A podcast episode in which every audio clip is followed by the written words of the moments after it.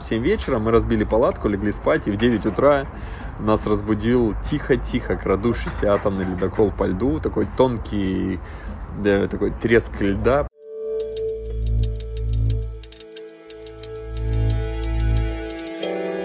Всем привет, меня зовут Евгений Серов, и это подкаст «Станция Север». Костер на берегу Охотского моря, шумный бар, машина, вершина сопки, кордон заповедника.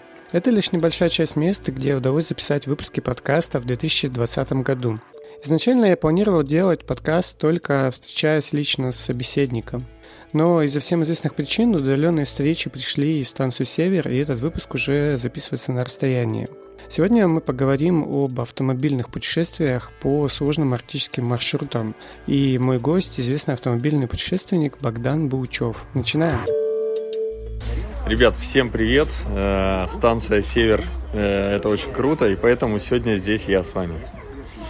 Ну, если по порядку, то меня зовут Богдан Балычев. Родился я для кого-то в далеком, а для кого-то в родном городе Магадане. Эм, Мое детство, в принципе, до 11 класса я учился в, э, в Ягодинском районе, поселочек Мылга, Тоскан, это порядка 500 километров от э, города. Вот, поэтому вырос практически в тайге, э, слиянии двух рек, которые впадают в реку Колыму. Вот. Э, с, после окончания школы я уехал в Питер. Там, соответственно, получил два авиационных образования и вот связал свою жизнь с авиацией. Я отработал в авиации три года. А после этого, три года работы в аэропорту, должен, доработался до коммерческого директора аэропорта. И в какой-то момент понял, что что-то нужно менять в жизни. Потому что был определенный день сурка, и три года работы на должности у меня пролетели просто вот так вот, как один щелчок. И, соответственно, я понял, что дальше 30 таких щелчков, и как бы все, и там будет пенсия.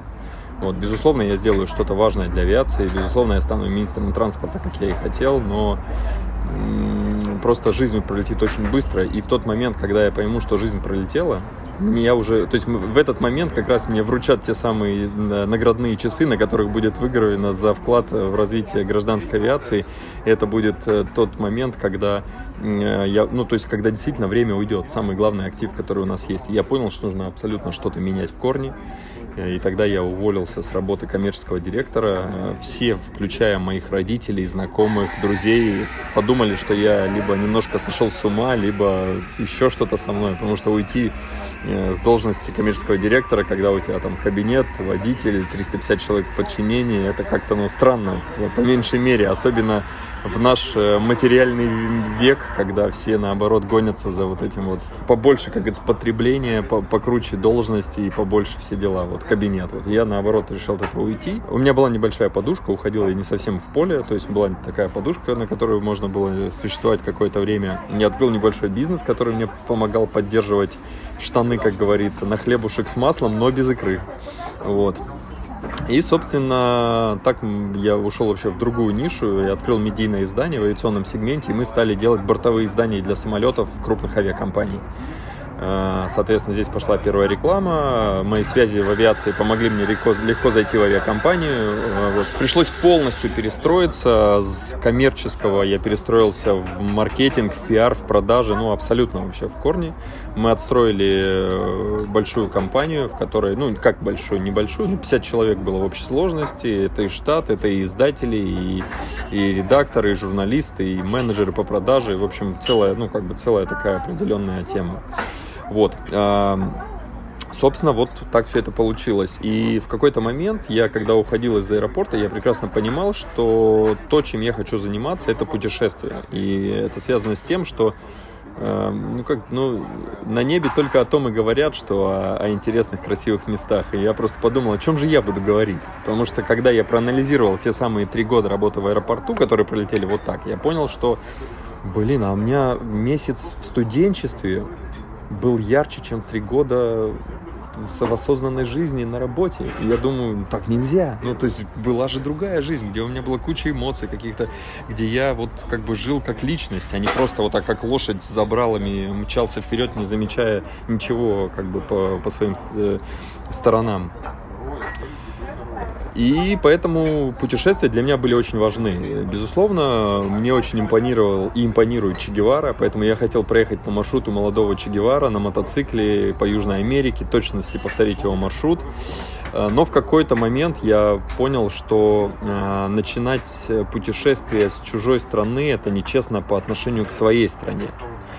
И тогда я решил проехать по России. Э, я решил проехать по России. Сначала я хотел проехать на мотоцикле, но в какой-то момент я понял, что я хочу снимать про этот влог определенный, рассказывать про интересные места, просто для себя даже это сохранить какой-то момент я понял, что съемочная группа, ну или ребята, фотограф-оператор не смогут поехать на мотоцикле. То есть они поедут на машине. А если они едут на машине, я на мотоцикле, то в какой-то момент по сухой дороге я уезжаю вперед, по мокрой они вперед, и получается такой диссонанс. Где-то вы разойдетесь. Да, да. И мы, я принял решение, что это должно быть все-таки на машинах. Маршрут родился очень легко. Э, немножко э, погуглив, я понял, что э, Питер и Магадан, два города, которые связаны со мной, это единственные два города, которые находятся на 59-й параллели северной широты. Больше никаких городов в России не находится. Поэтому свой проект я назвал 59-я широта и поехал от Питера до Магадана. То есть от того города, где я сформировался как личность, до того города, где я вырос, как, где у меня прошла юность и детство. Я взял с собой свою будущую жену, взял с собой друзей, э, и мы отправились в первое путешествие. Причем сразу могу сказать, что и здесь я столкнулся сразу с тем самым, что весь тот вот э, мой наработок, весь тот мой бэкграунд, который у меня был за это время до того, ну, до того момента, как я уволился с должности топ-менеджера, он сразу ну, был обнулен. То есть у меня счетчик был абсолютно обнулен. Я пришел в Тойоту, э, ну, у меня на, на, на руках были дорогие часы там за 3 с копейками тысяч евро, у меня был дорогой костюм весь, ну, то есть как, ну, как я обычно ходил на какие-то встречи там в министерство или еще куда-то.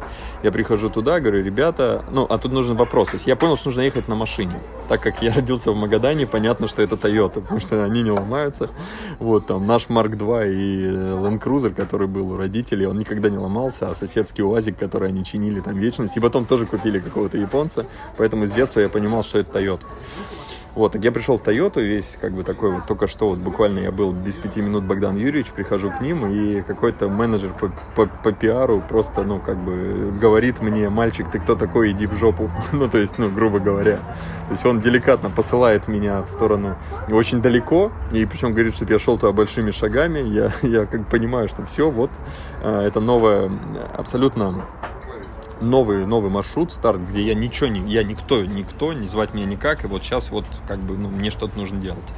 А, благо, те самые а, мои наработки в коммерции, все-таки это переговоры на большом уровне, на абсолютно там с разными людьми, уровня министерства, уровня губернаторов всевозможных, там разрешительных отделов, закалили меня в плане переговоров, и я сказал, нет, подождите, я никуда так просто не уйду, э, давайте вы просто скажите, что вам нужно. И если я не смогу вам дать то, что вам нужно, я посыплю голову пеплом и уйду.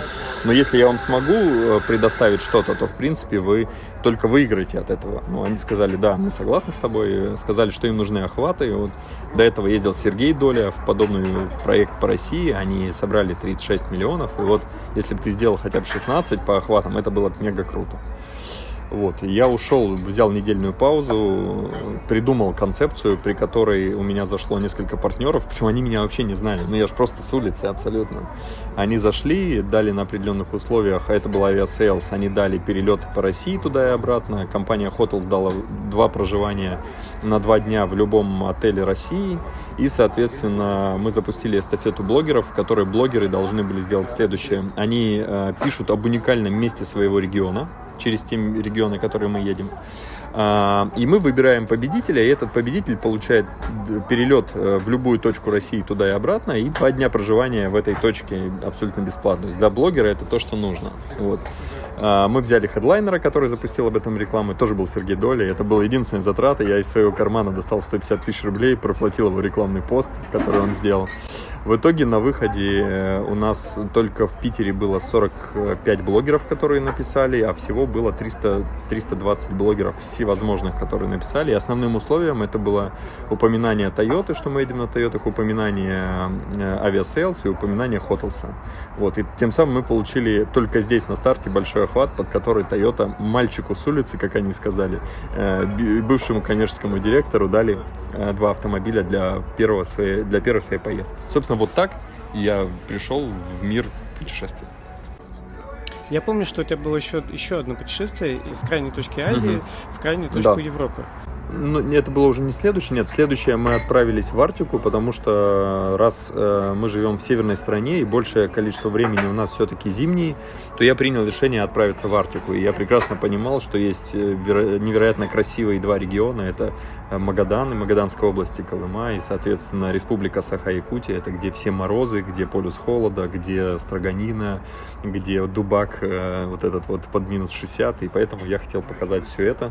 Опять же, у меня тогда не было никаких ни подписчиков, ничего, ни о каких соцсетях даже и не было речи.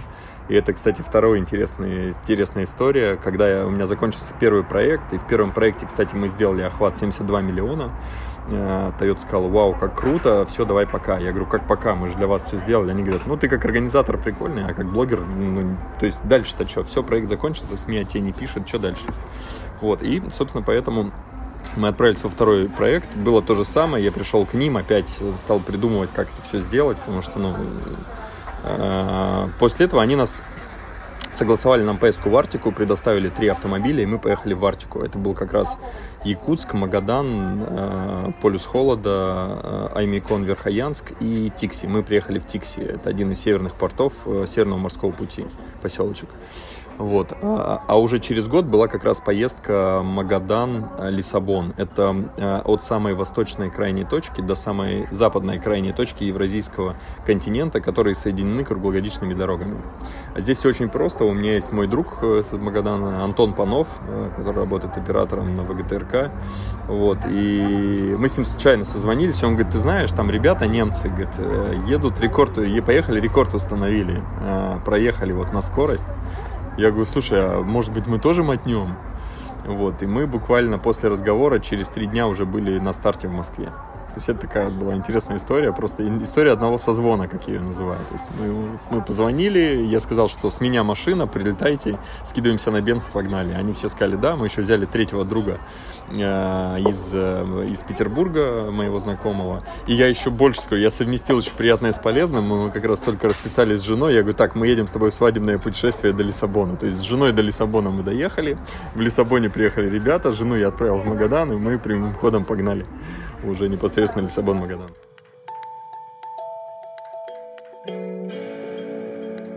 Так, ну, в принципе, поездка по круглогодичным дорогам это не так уж экстремально, да. Вот все-таки намного интереснее это именно вот арктические твои поездки. Почему ты именно эту тему двигаешь и в чем интерес здесь? А, тут э, вопрос такой, что, ну, во-первых, то, что я сам жил э, Ягодинский район, у нас минус 52, минус 54, до минус 60 это была норма. И поэтому для меня как бы это такое возвращение всегда на родину. Я периодически заезжаю в поселочек, где я жил, которого уже нету, его просто разровняли да, уже там нету его. с землей, но я все равно туда приезжаю.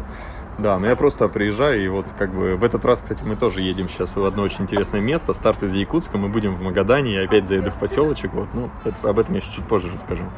Все очень просто. Когда мы поехали вот в первую поездку в Арктику, мы действительно ехали по зимникам, где ехали дальнобойщики, и мы увидели вот это вот совсем, даже насколько я, как бы так скажем, был ну, близок к вот этой теме, к теме трассы, к теме вот этой колымская трасса, в рейс далекий машина пошла, все это с детства я, как говорится, везде это слышал, видел своими глазами, то тут, конечно, на зимниках все было еще более суровее, у них проваливались КАМАЗы, которые потом выпиливали, вымораживали, как морские суда, то есть это прям, ну, это у меня, даже у меня, как бы, э, ну, я был под впечатлением от всего увиденного, и мы показали все как есть, потому что на тот момент, э, вот таких фильмов, как, как вот ты говоришь, что сейчас уже снимают, на тот момент такого практически ничего не было. То есть это где-то были короткие видео, но вот полноценного не было. И мы Плюс мы добавили сюда как бы свои эмоции о том, как мы, ребята из центральных широт, хотя у нас есть и магаданцы, и из Челябинска, и из э, там разных городов, как мы реагируем на это, как мы смотрим, и у нас вот с такими глазами и общаемся с ними. Вот мы показали то есть все это дело со стороны и дали зрителю возможность увидеть и э, сделать свой вывод. Э, экстремально это, опасно, сложно. Вот, это был первый сезон. Во втором сезоне мы стали больше добавлять общение с людьми еще больше. То есть, если первый раз мы делали практически съемку из машины, то второй раз мы уже выходили, чаще вступали в диалоги. Э, вот. И Эм, третья наша поездка, она уже в корне отличалась от всего. То есть для нас зимний, где как раз ездили эти дальнобойщики, где и сейчас они, ребята эти перемещаются, это, это все-таки уже было э, таким, так скажем, плечом подскока до того места, где они заканчиваются, где начинается, как мы его называем, абсолютно открытый космос и где нету абсолютно никого. Как в этом году, когда мы поехали в Ойлен, и просто там, 850 километров мы ехали по побережью Северного Ледовитого океана, где нету никого, где никогда не проходил никакой зимник, ничего. И здесь мы встретили след оленевода, здесь нет след бурана, а вот тут вообще там 100 километров не было никого. То есть вот Сейчас наши э, поездки перешли в что-то вот такое. То есть мы едем туда, где еще никто не был. То есть, безусловно, там были когда-то геологи, безусловно, туда приезжали, возможно, охотники. Но чтобы вот так полноценно из точки А в точку Б, там никто никогда не проезжал этим маршрутом. И в частности, колесная техника 250%, потому что когда мы приезжаем в поселки, вот в национальные поселки на побережье Северного Ледовитого океана, они, то есть если мы прошу, пошутим про то, что мы американцы, нас действительно кинут в погреб и будут ждать там, когда раз в месяц прилетит этот вертолет с каким-нибудь участковым и допросить, кто мы такие. То есть там шутки плохи, потому что они действительно, мы для них как, вот я по глазам понимаю, что встреча с нами для таких э, вот, э, людей, которые живут там, это примерно как в пятом элементе, когда вот эти вот большие такие чувачки, мы же в пуховиках, мы, мы вот выходим на них, идем, вот, и они на нас смотрят абсолютно с такими же глазами, говорят, вы кто вообще? То есть, ну, представь себе, там никогда нет ни дороги, ничего, вертолетом доставляют всегда продукты, и тут со стороны моря выезжает две машины, и выходят там шесть человек. То есть, ну, вот, вот какая реакция будет у людей? Вот, поэтому сейчас э, наши видео так и хорошо заходят, и почему это так интересно, потому что мы показываем те места, в которых не будет 99 и 9% населения планеты Земля никогда в своей жизни, потому что туда просто, ну, а, незачем, б, дорого, ценит целесообразно и вообще как бы, ну, это нужно очень постараться, чтобы туда добраться. То есть вот прям целенаправленно. А на выходе мы делаем определенный маршрут, которым можно после этого воспользоваться. Можно взять трек, э, можно увидеть видео, фото, описание с заправками, с расстояниями. И после этого уже может туда проехать более-менее ну, подготовленная, но, так скажем, уже не такая тяжелая будет экспедиция. Потому что когда ты едешь второй, ты знаешь все пароли явки, где что взять, где что не взять, где на каком прогоне ничего нет, а где, наоборот, можно заправиться, по какой цене. То есть э, уже все это понятно. Вот. И простой пример. Э, наша крайняя поездка на Ойлен э, до самой восточной точки Евразийского континента. Вот в 2020 году мы это сделали. Мы первыми в мире туда доехали своим ходом на легковых автомобилях. И первыми в мире вообще на каком-либо автомобиле выбрались оттуда. Никто никогда оттуда не выезжал своим ходом. И вообще этого никогда не было. Вот. И экспедиция, которая более-менее попадала под то, что она доехала, это Матиус Ешка, немцы. Они ехали туда два года. Первый год они доехали там до середины где-то примерно там, Якутии, и второй год они ехали как раз вот там где-то примерно по зимникам, там, я не помню, с Пивека они стартовали или откуда-то, и уже проехали вот эту вторую часть. Вот, поэтому это действительно сложно. А в этом году туда едет уже две команды, абсолютно, ну так скажем, на, на в более лайтовом режиме, уже у них есть треки, у них есть понятный маршрут, они едут не в космос, а они едут уже по понятному треку, знают, где у них какие пробеги, знают, где заправка, знают, где что. Вот, поэтому задача показать интересные места, показать людей и рассказать об этом, а, причем рассказать не навязывая свою свою, свою точку зрения, потому что многие, как у нас любят делать, это снимают какой-то репортаж и говорят, что вот это именно так, и здесь плохо, или вот это наоборот здесь хорошо.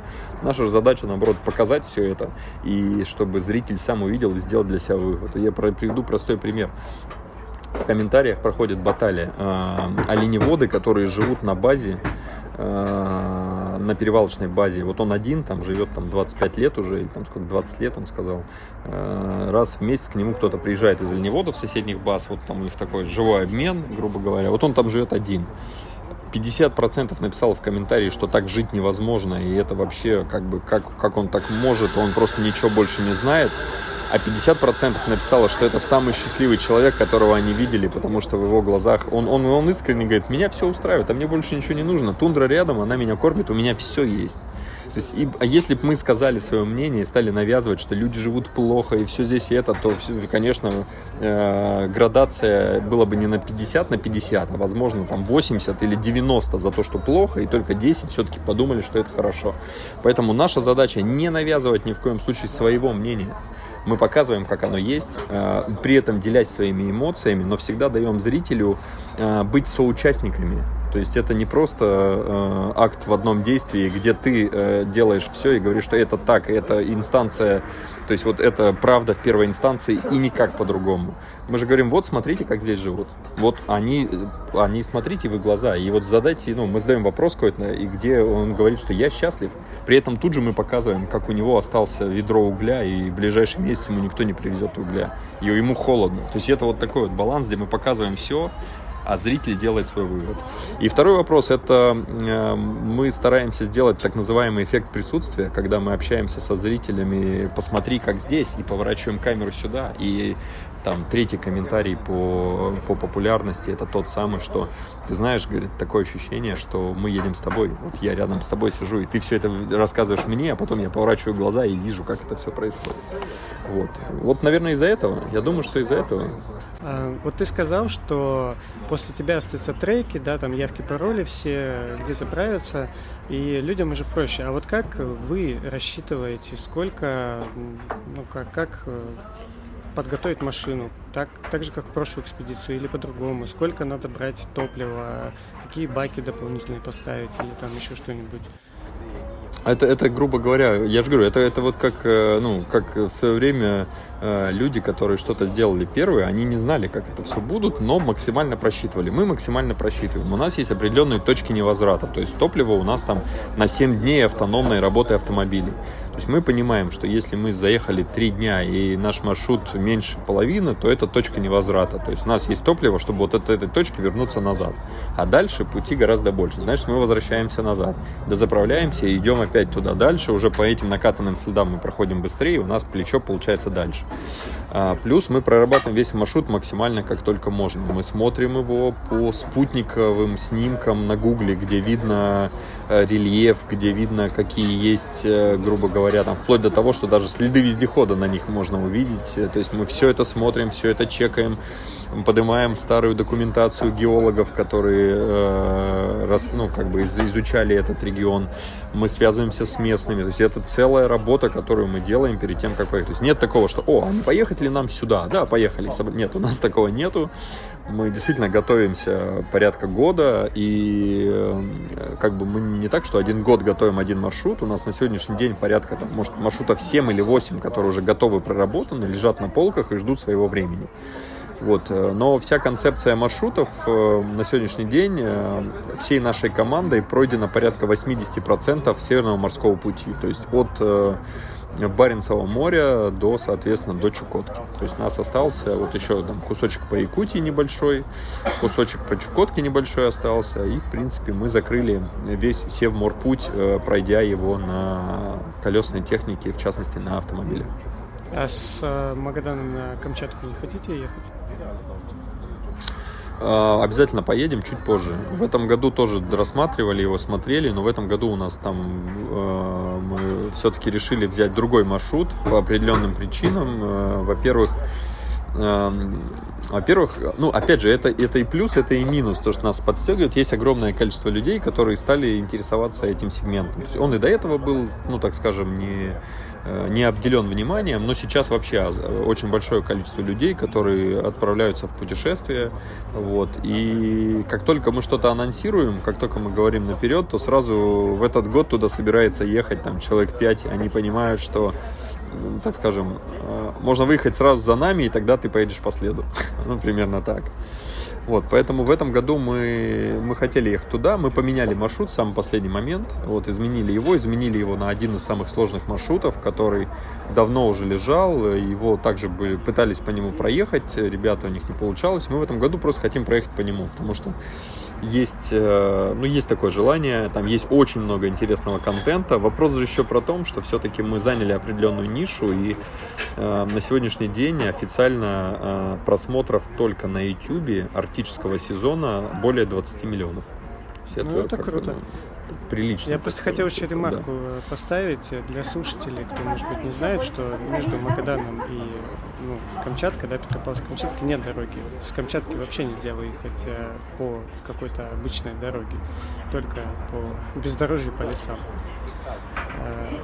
Да, но как раз магаданские ребята на больших э, вездеходах колесных самодельных, они проезжали этот маршрут, у них такие на триколоподобные трехосная машина, вот, и они проезжали этот маршрут. В принципе, он, как бы, так скажем, вездеходной техникой колесной он пройден, но автомобилями там еще никто не ездил.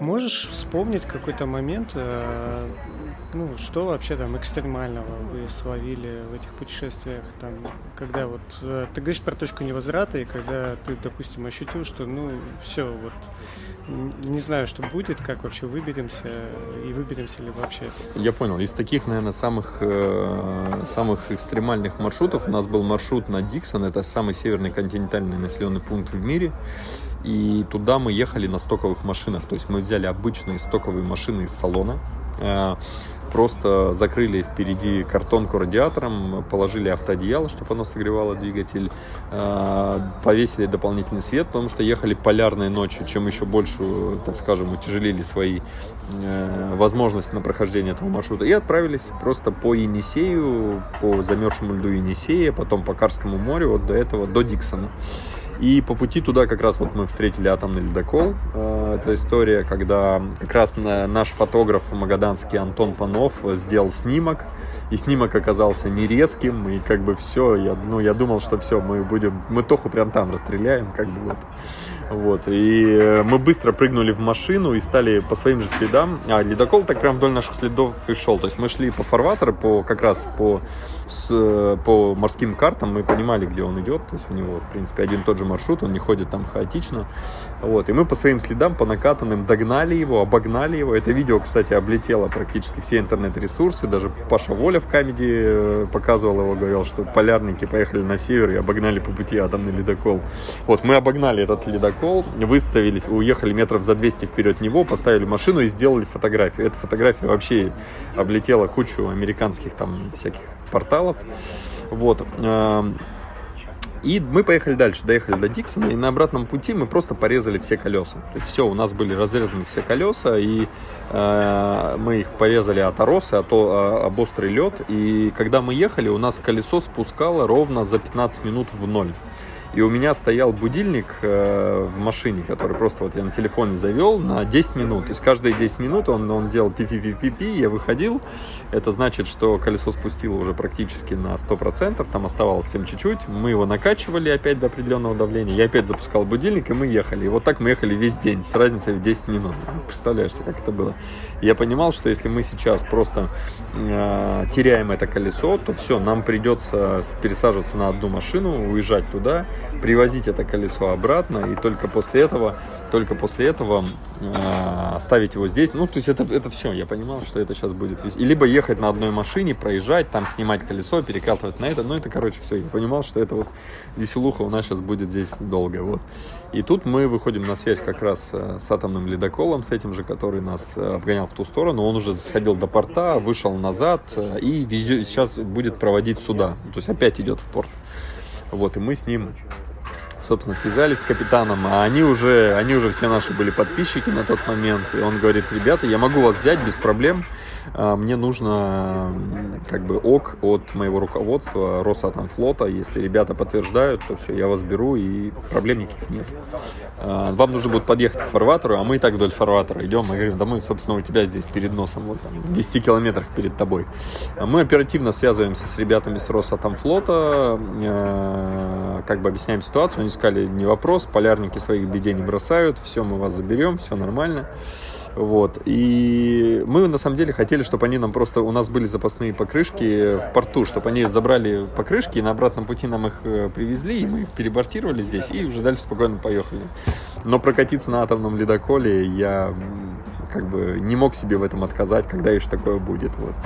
И мы приехали на эту точку, все договорились, капитан получил ок, сказал, все отлично, мы вас забираем, будем у вас там в 9 утра. Это было там 7 вечера, мы разбили палатку, легли спать, и в 9 утра нас разбудил тихо-тихо крадущийся атомный ледокол по льду, такой тонкий да, такой треск льда, при этом вообще отсутствие работы двигателей, потому что он, ну, как бы нету там двигателей шумных внутреннего сгорания, там все электромоторы, и это так тихое-тихое девятиэтажное здание, которое подошло к нам. И тоже у меня есть это видео в Инстаграме, где я выхожу из палатки, а он просто подходит такой, прям въезжает в кадр. Вот, и он, он забрал нас э, с собой на... Э, погрузили нас на борт, мы там где-то минут 30, наверное, грузили машины, что не было приспособы, как это сделать, вот, но мы все-таки погрузили машину на борт при помощи бортовых кранов, и тот маршрут, который мы ехали дней за 10 или за неделю, мы за сутки доехали с комфортом на этом атомном ледоколе. Причем интересная особенность, он был собран в 80-х годах на финской верфи Верцела в Финляндии, и там внутри прям вот такое ощущение, как будто ты где-то а там Швейцарии, Финляндии, то есть такое, такое, такая Скандинавия. И то есть мы кайфанули по полной, конечно, программе. Атомный ледокол, отдельные каюты. Это просто было что-то невероятное. Вот. И вот, вот тут была точка невозврата, но и она у нас как бы переигралась, опять же, вот э, э, совсем, то есть в положительное. То есть всегда, всегда во всем нужно искать плюсы. Ну, да. И интересный, интересный опыт. Но на, на, да, на, на самом деле это была точка невозврата, потому что мы понимали, что все, у нас там, то есть, ну, мы, мы бы делали этот смычок, переставляли бы колеса, потом бы, возможно, бы, когда понимали, что по топливу у нас бы оставался запас маленький, мы бы перелили бы топливо в одну машину, поехали бы на другой, потом, ну, то есть это такая вот, это вот была точка невозврата, но команда абсолютно спокойно, как говорится, с горячим сердцем, но с холодной головой отреагировала на все, четко слаженно все здесь сделали и э, наградой было то, что мы ехали в кают-компании атомного ледокола и ну это было это было невероятно.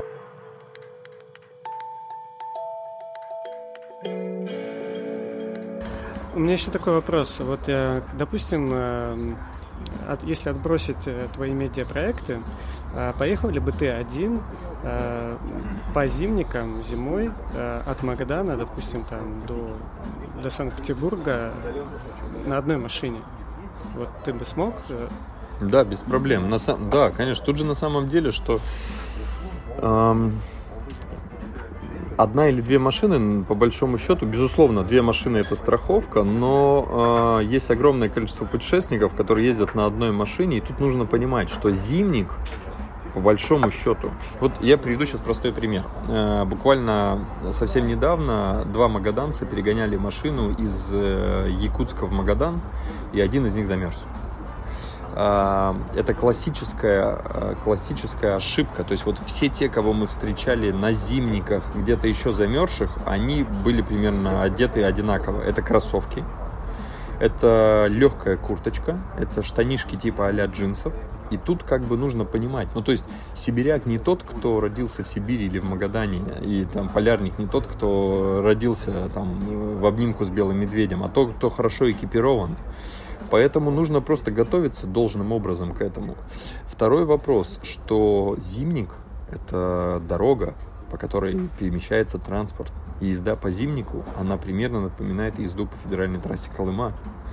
Количество машин будет примерно раз в пять меньше но тем не менее 10 КАМАЗов в одну сторону и 10 КАМАЗов в другую сторону в день ты увидишь при любых раскладах. Поэтому даже если что-то с тобой случится, ты понимаешь, что тебе нужно продержаться 10 часов. Если ты хорошо экипирован, то ты можешь в нормальной экипировке упасть в сугроб и в сугробе пролежать сутки, и ничего с тобой не случится.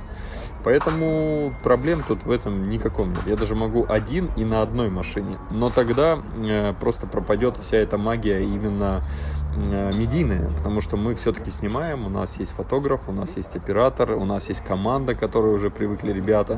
То есть это у нас есть там более старший Женя Шаталов, это тот самый путешественник. Я говорю, что это легендарный путешественник. Когда я еще жил в Магадане, я учился э, в, училище номер три, в ПТУ номер три, и параллельно с этим я смотрел тогда еще в корявом YouTube или, или это что-то были где-то такие видео, где Женя с своими друзьями на Defender поехал на полюс холода.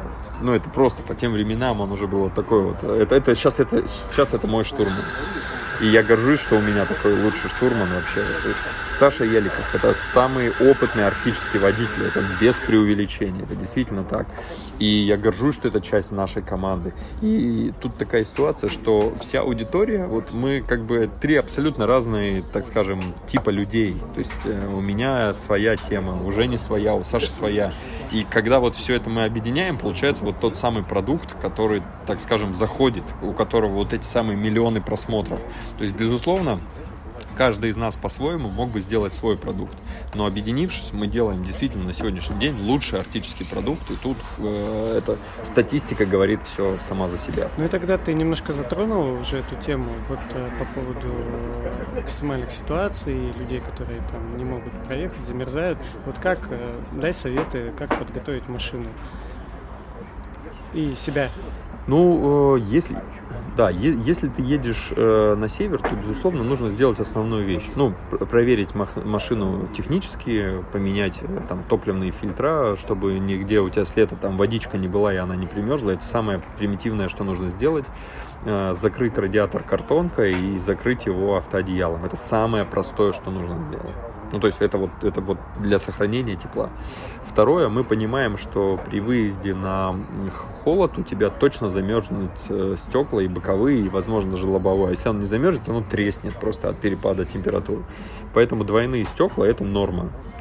А, если ты планируешь на машине ездить не один раз, а много раз на трассу или на зимник, то тогда ее лучше утеплить. Это разбирается обшивка, под нее прокладывается утеплитель, и тогда машина будет как термокапсула, как некая теплая палатка которая при нагреве будет охлаждаться не за 20 минут, а там за 2,5 часа, что, собственно, очень хороший показатель.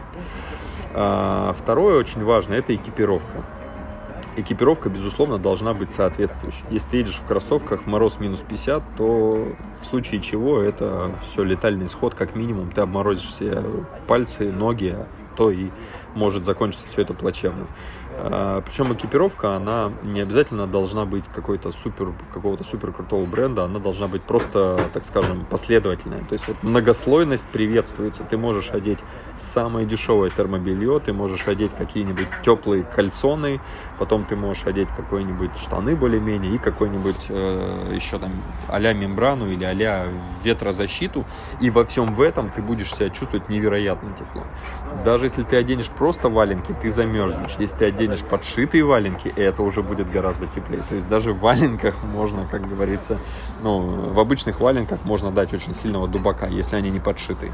И вот так совсем. А вторая тема, ты, безусловно, должен уведомить а, народ куда ты едешь. То есть это могут быть твои родители, это могут быть друзья, на крайний случай это может быть МЧС, о том, что ты уведомляешь, что ты едешь таким-то маршрутом, примерно такой-то у тебя график, ты будешь проходить здесь-то, здесь-то, здесь-то. И если ты переживаешь, то лучше выходить на связь и говорить, что вот я проехал этот, дальше выезжаю сюда, путь держу туда. То есть это абсолютно нормальная ситуация, особенно для людей, кто едет в одиночку или вдвоем, ну, вот на одной машине. Третье, желательно, это взять обычный трекер, а, сейчас есть возможность подключать свой телефон, свой телефон-трекер, который будет служить GPS-маячком, и тебя будут отслеживать с большой земли просто по твоему телефону. Есть много портативных устройств, которые можно взять. То есть это тоже абсолютно нормальная ситуация. Тогда в режиме реального времени люди будут видеть, где ты находишься. Ну и если, опять же, вы едете не один раз, а это у вас переходит в разряд э, нескольких поездок, то можно приобрести спутниковый телефон. Стоимость самого дешевого спутникового телефона бэушного 1005 рублей, самая дешевая связь еще 1005 рублей. То есть за 10 тысяч рублей ты получаешь э, связь, которая тебе позволяет выйти э, по звонку любым человеком планеты Земля, который находится в зоне действия своего оператора. Ну, это в любой точке ты вышел, открыл телефон и позвонил. Вот. есть, поэтому вот такие простые вещи на самом деле позволят тебе ехать абсолютно спокойно. Опять же говорю, если вот ребята, которые повернули на старую Колымскую трассу, э, вот это был гораздо больше экстрим, так скажем, чем езда по зимникам, потому что там никто не ездит, кроме охотников и кроме там ребят, наверняка, которые обслуживают какие-нибудь места, там, может, есть золотодобыча или еще что-то, или какие-то участки вот, вот там действительно никого не было. И поэтому они неделю сидели и никого там не встретили. А если мы говорим про зимник, то еще раз 10 машин в одну сторону, 10 машин в другую сторону. Это, это очень-очень, так скажем, Шоссе. по меркам экстрима да, ну это действительно так. И причем те камазисты, которые там едут, у них есть все. И на зимнике они цари и боги. Действительно. Ну, ребята, дальнобойщики, у них есть все. И сварка, и, и обогреватель, и резак. И они могут тебе сварить новую машину твою, было бы из чего, как говорится. Вот, и они всегда тебя отогреют, накормят, напоят, если что-то случится. Поэтому там вообще негласный закон. Если кого-то они видят, кто-то стоит или где-то что-то еще, то помощь будет всегда. Вот, и э, от нас она была не единожды. И, и в нашу сторону мы просто остановились что-то подснять или что-то еще. Каждая машина останавливается и спрашивает, все ли у нас в порядке. Поэтому, забегая как раз, э, ну, вернее, опять про вопрос по зимнику, по зимнику ездить абсолютно безопасно, если ты соблюдаешь все правила игры. Вот. И по экипировке тоже ничего сложного нету, просто нужно относиться к этому более серьезно. Ну, то есть нельзя я уж совсем такой простой пример приведу, да, там нельзя пойти в большой театр в болотных сапогах. Можно, конечно, но будет это как-то как минимум странно. И то же самое, нельзя пойти в смокинге на рыбалку. Так же и здесь. То есть это такое же правило. В мороз нужно одеваться тепло, в жару нужно одеваться там более прохладно, да, чтобы наоборот дышало. Вот поэтому лучше пусть будет теплее, чем будет холоднее. Ну и какие-то запасные варианты одежды, это запасные валенки или еще какие-то большие, если ты едешь в перчатках, просто варежки, которые будут дополнительные. Дополнительная шапка, дополнительная куртка. Это всегда только плюс. Если едешь на машине, в любом случае у тебя найдется место, чтобы там какую-то маленькую сумочку с теплыми вещами еще положить. Примерно так.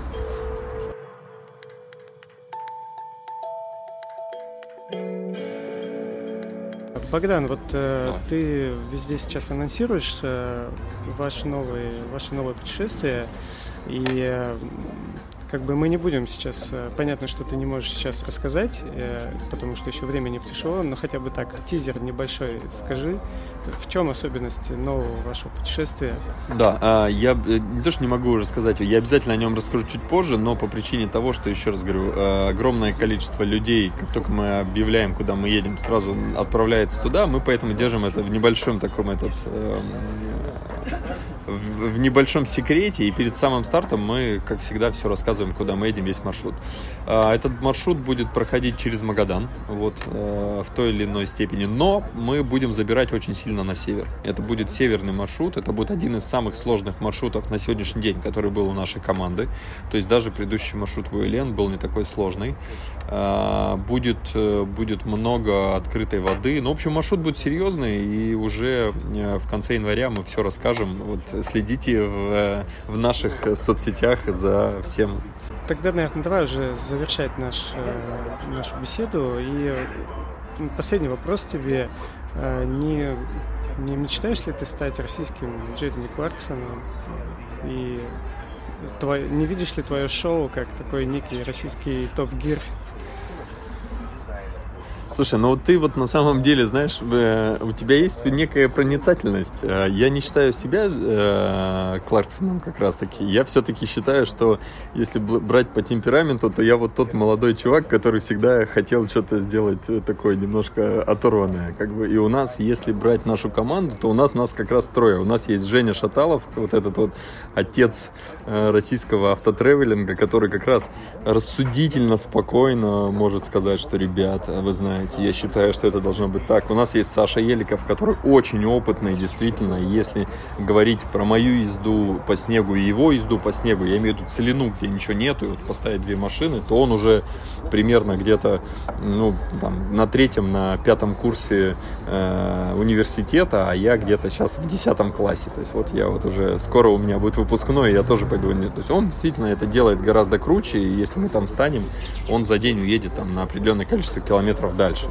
Вот. Но на мне как раз вот это вот, э, вот, вот такая вот, как этот, э, то есть я могу там позволить себе подрифтить, вылететь всеми колесами, еще что-нибудь, когда они мне говорят, ты что делаешь, мы находимся там, что сейчас что-то случится с машиной, все, я говорю, ну это же смотрите, как кайфово, когда я еще так сделаю, то есть она, у меня больше такие вот эти эмоциональные, и то, что, то, что мне хочется. Но я думаю, что все к этому потихонечку идет, э, по крайней мере, в YouTube формате, в таком артическом, мы, мы, как говорится, не хотим скопировать это лекало, мы делаем свое, но многие нам об этом пишут. Многие об этом пишут, говорят, что прикольно, вас трое, вы все разные. И в этом году мы будем больше уделять внимание, то есть ребятам я всем дам по камере, чтобы они э, высказывали свои какие-то эмоции, свои мысли по той или иной ситуации. То есть они э, э, как говорится, все это хотят, но очень, очень ленятся это делать, потому что работать с камерой это тоже определенные, определенные условия. Простой пример когда ты 12 часов отпахал за рулем не по зимнику, а по целине, это то есть очень тяжело, когда у тебя пурга, когда от напряжения глаза аж пульсируют просто, и ты не слышишь сердцебиения, а слышишь, как у тебя пульсируют глаза, и нужно приехать и лечь спать, ты в этот момент берешь камеру, выставляешь таймлапс, пишешь для людей обзор, как, как были твои эмоции по поездке, снимаешь о том, как разбирается лагерь, и перед сном еще желаешь всем спокойной ночи. То есть это в тот момент, когда, допустим, Саша Еликов тоже второй э, пилот второго автомобиля. Только когда я взял камеру, он уже в этот момент спит. Я гляжу туда, он машет мне рукой соседней машины и ложится спать. То есть, а в этот час ему придется брать камеру и тоже говорить эти эмоции, показывать, что у него в салоне, как он переодевается, что-то еще, то есть какой-то быт там свой. То есть, поэтому это определенная работа, к которой нужно быть готовым. И многие к ней просто не готовы. Но в этом году ребята будут больше в кадре, и у них будет больше. И каждому, как я, как я шучу, я каждому выдам по камере и примотаю ее скотчем к руке. Вот, чтобы они просто понимали, что что-то им мешает. А это ж камера, ее ж надо включить. Будешь всем напоминать, так что... Типа того, да. Э, спасибо за интересную беседу. Я надеюсь, слушатели наши тоже оценят. Э, э, напоминаю, что подкаст вообще доступен на всех платформах, на Яндекс Музыке, Apple подкаст, Google, на YouTube тоже будем выкладывать. Вот, поэтому, кто слушает, подписывайтесь, там, пишите вопросы в соцсетях, если какие-то интересные будет, мы зададим Богдану тоже, он, думаю, ответит, не откажется и самое главное, передаю всем всем слушателям огромный привет и всех персонально обнимаю. Ребят, э, вот такие проекты, как этот, вы однозначно должны поддерживать, потому что все, что у нас держится на, энтузи... на энтузиазме, это всегда true, это всегда настоящее. Вот и э, давайте как минимум вот сейчас, после окончания этой записи, мы ее все дружненько репостнем во свои соцсети, неважно, у вас два человека, 22 или 2 миллиона. Вот. Север это круто. И давайте начнем с малого, с поддержки данного канала. Все, всем спасибо. Пока-пока.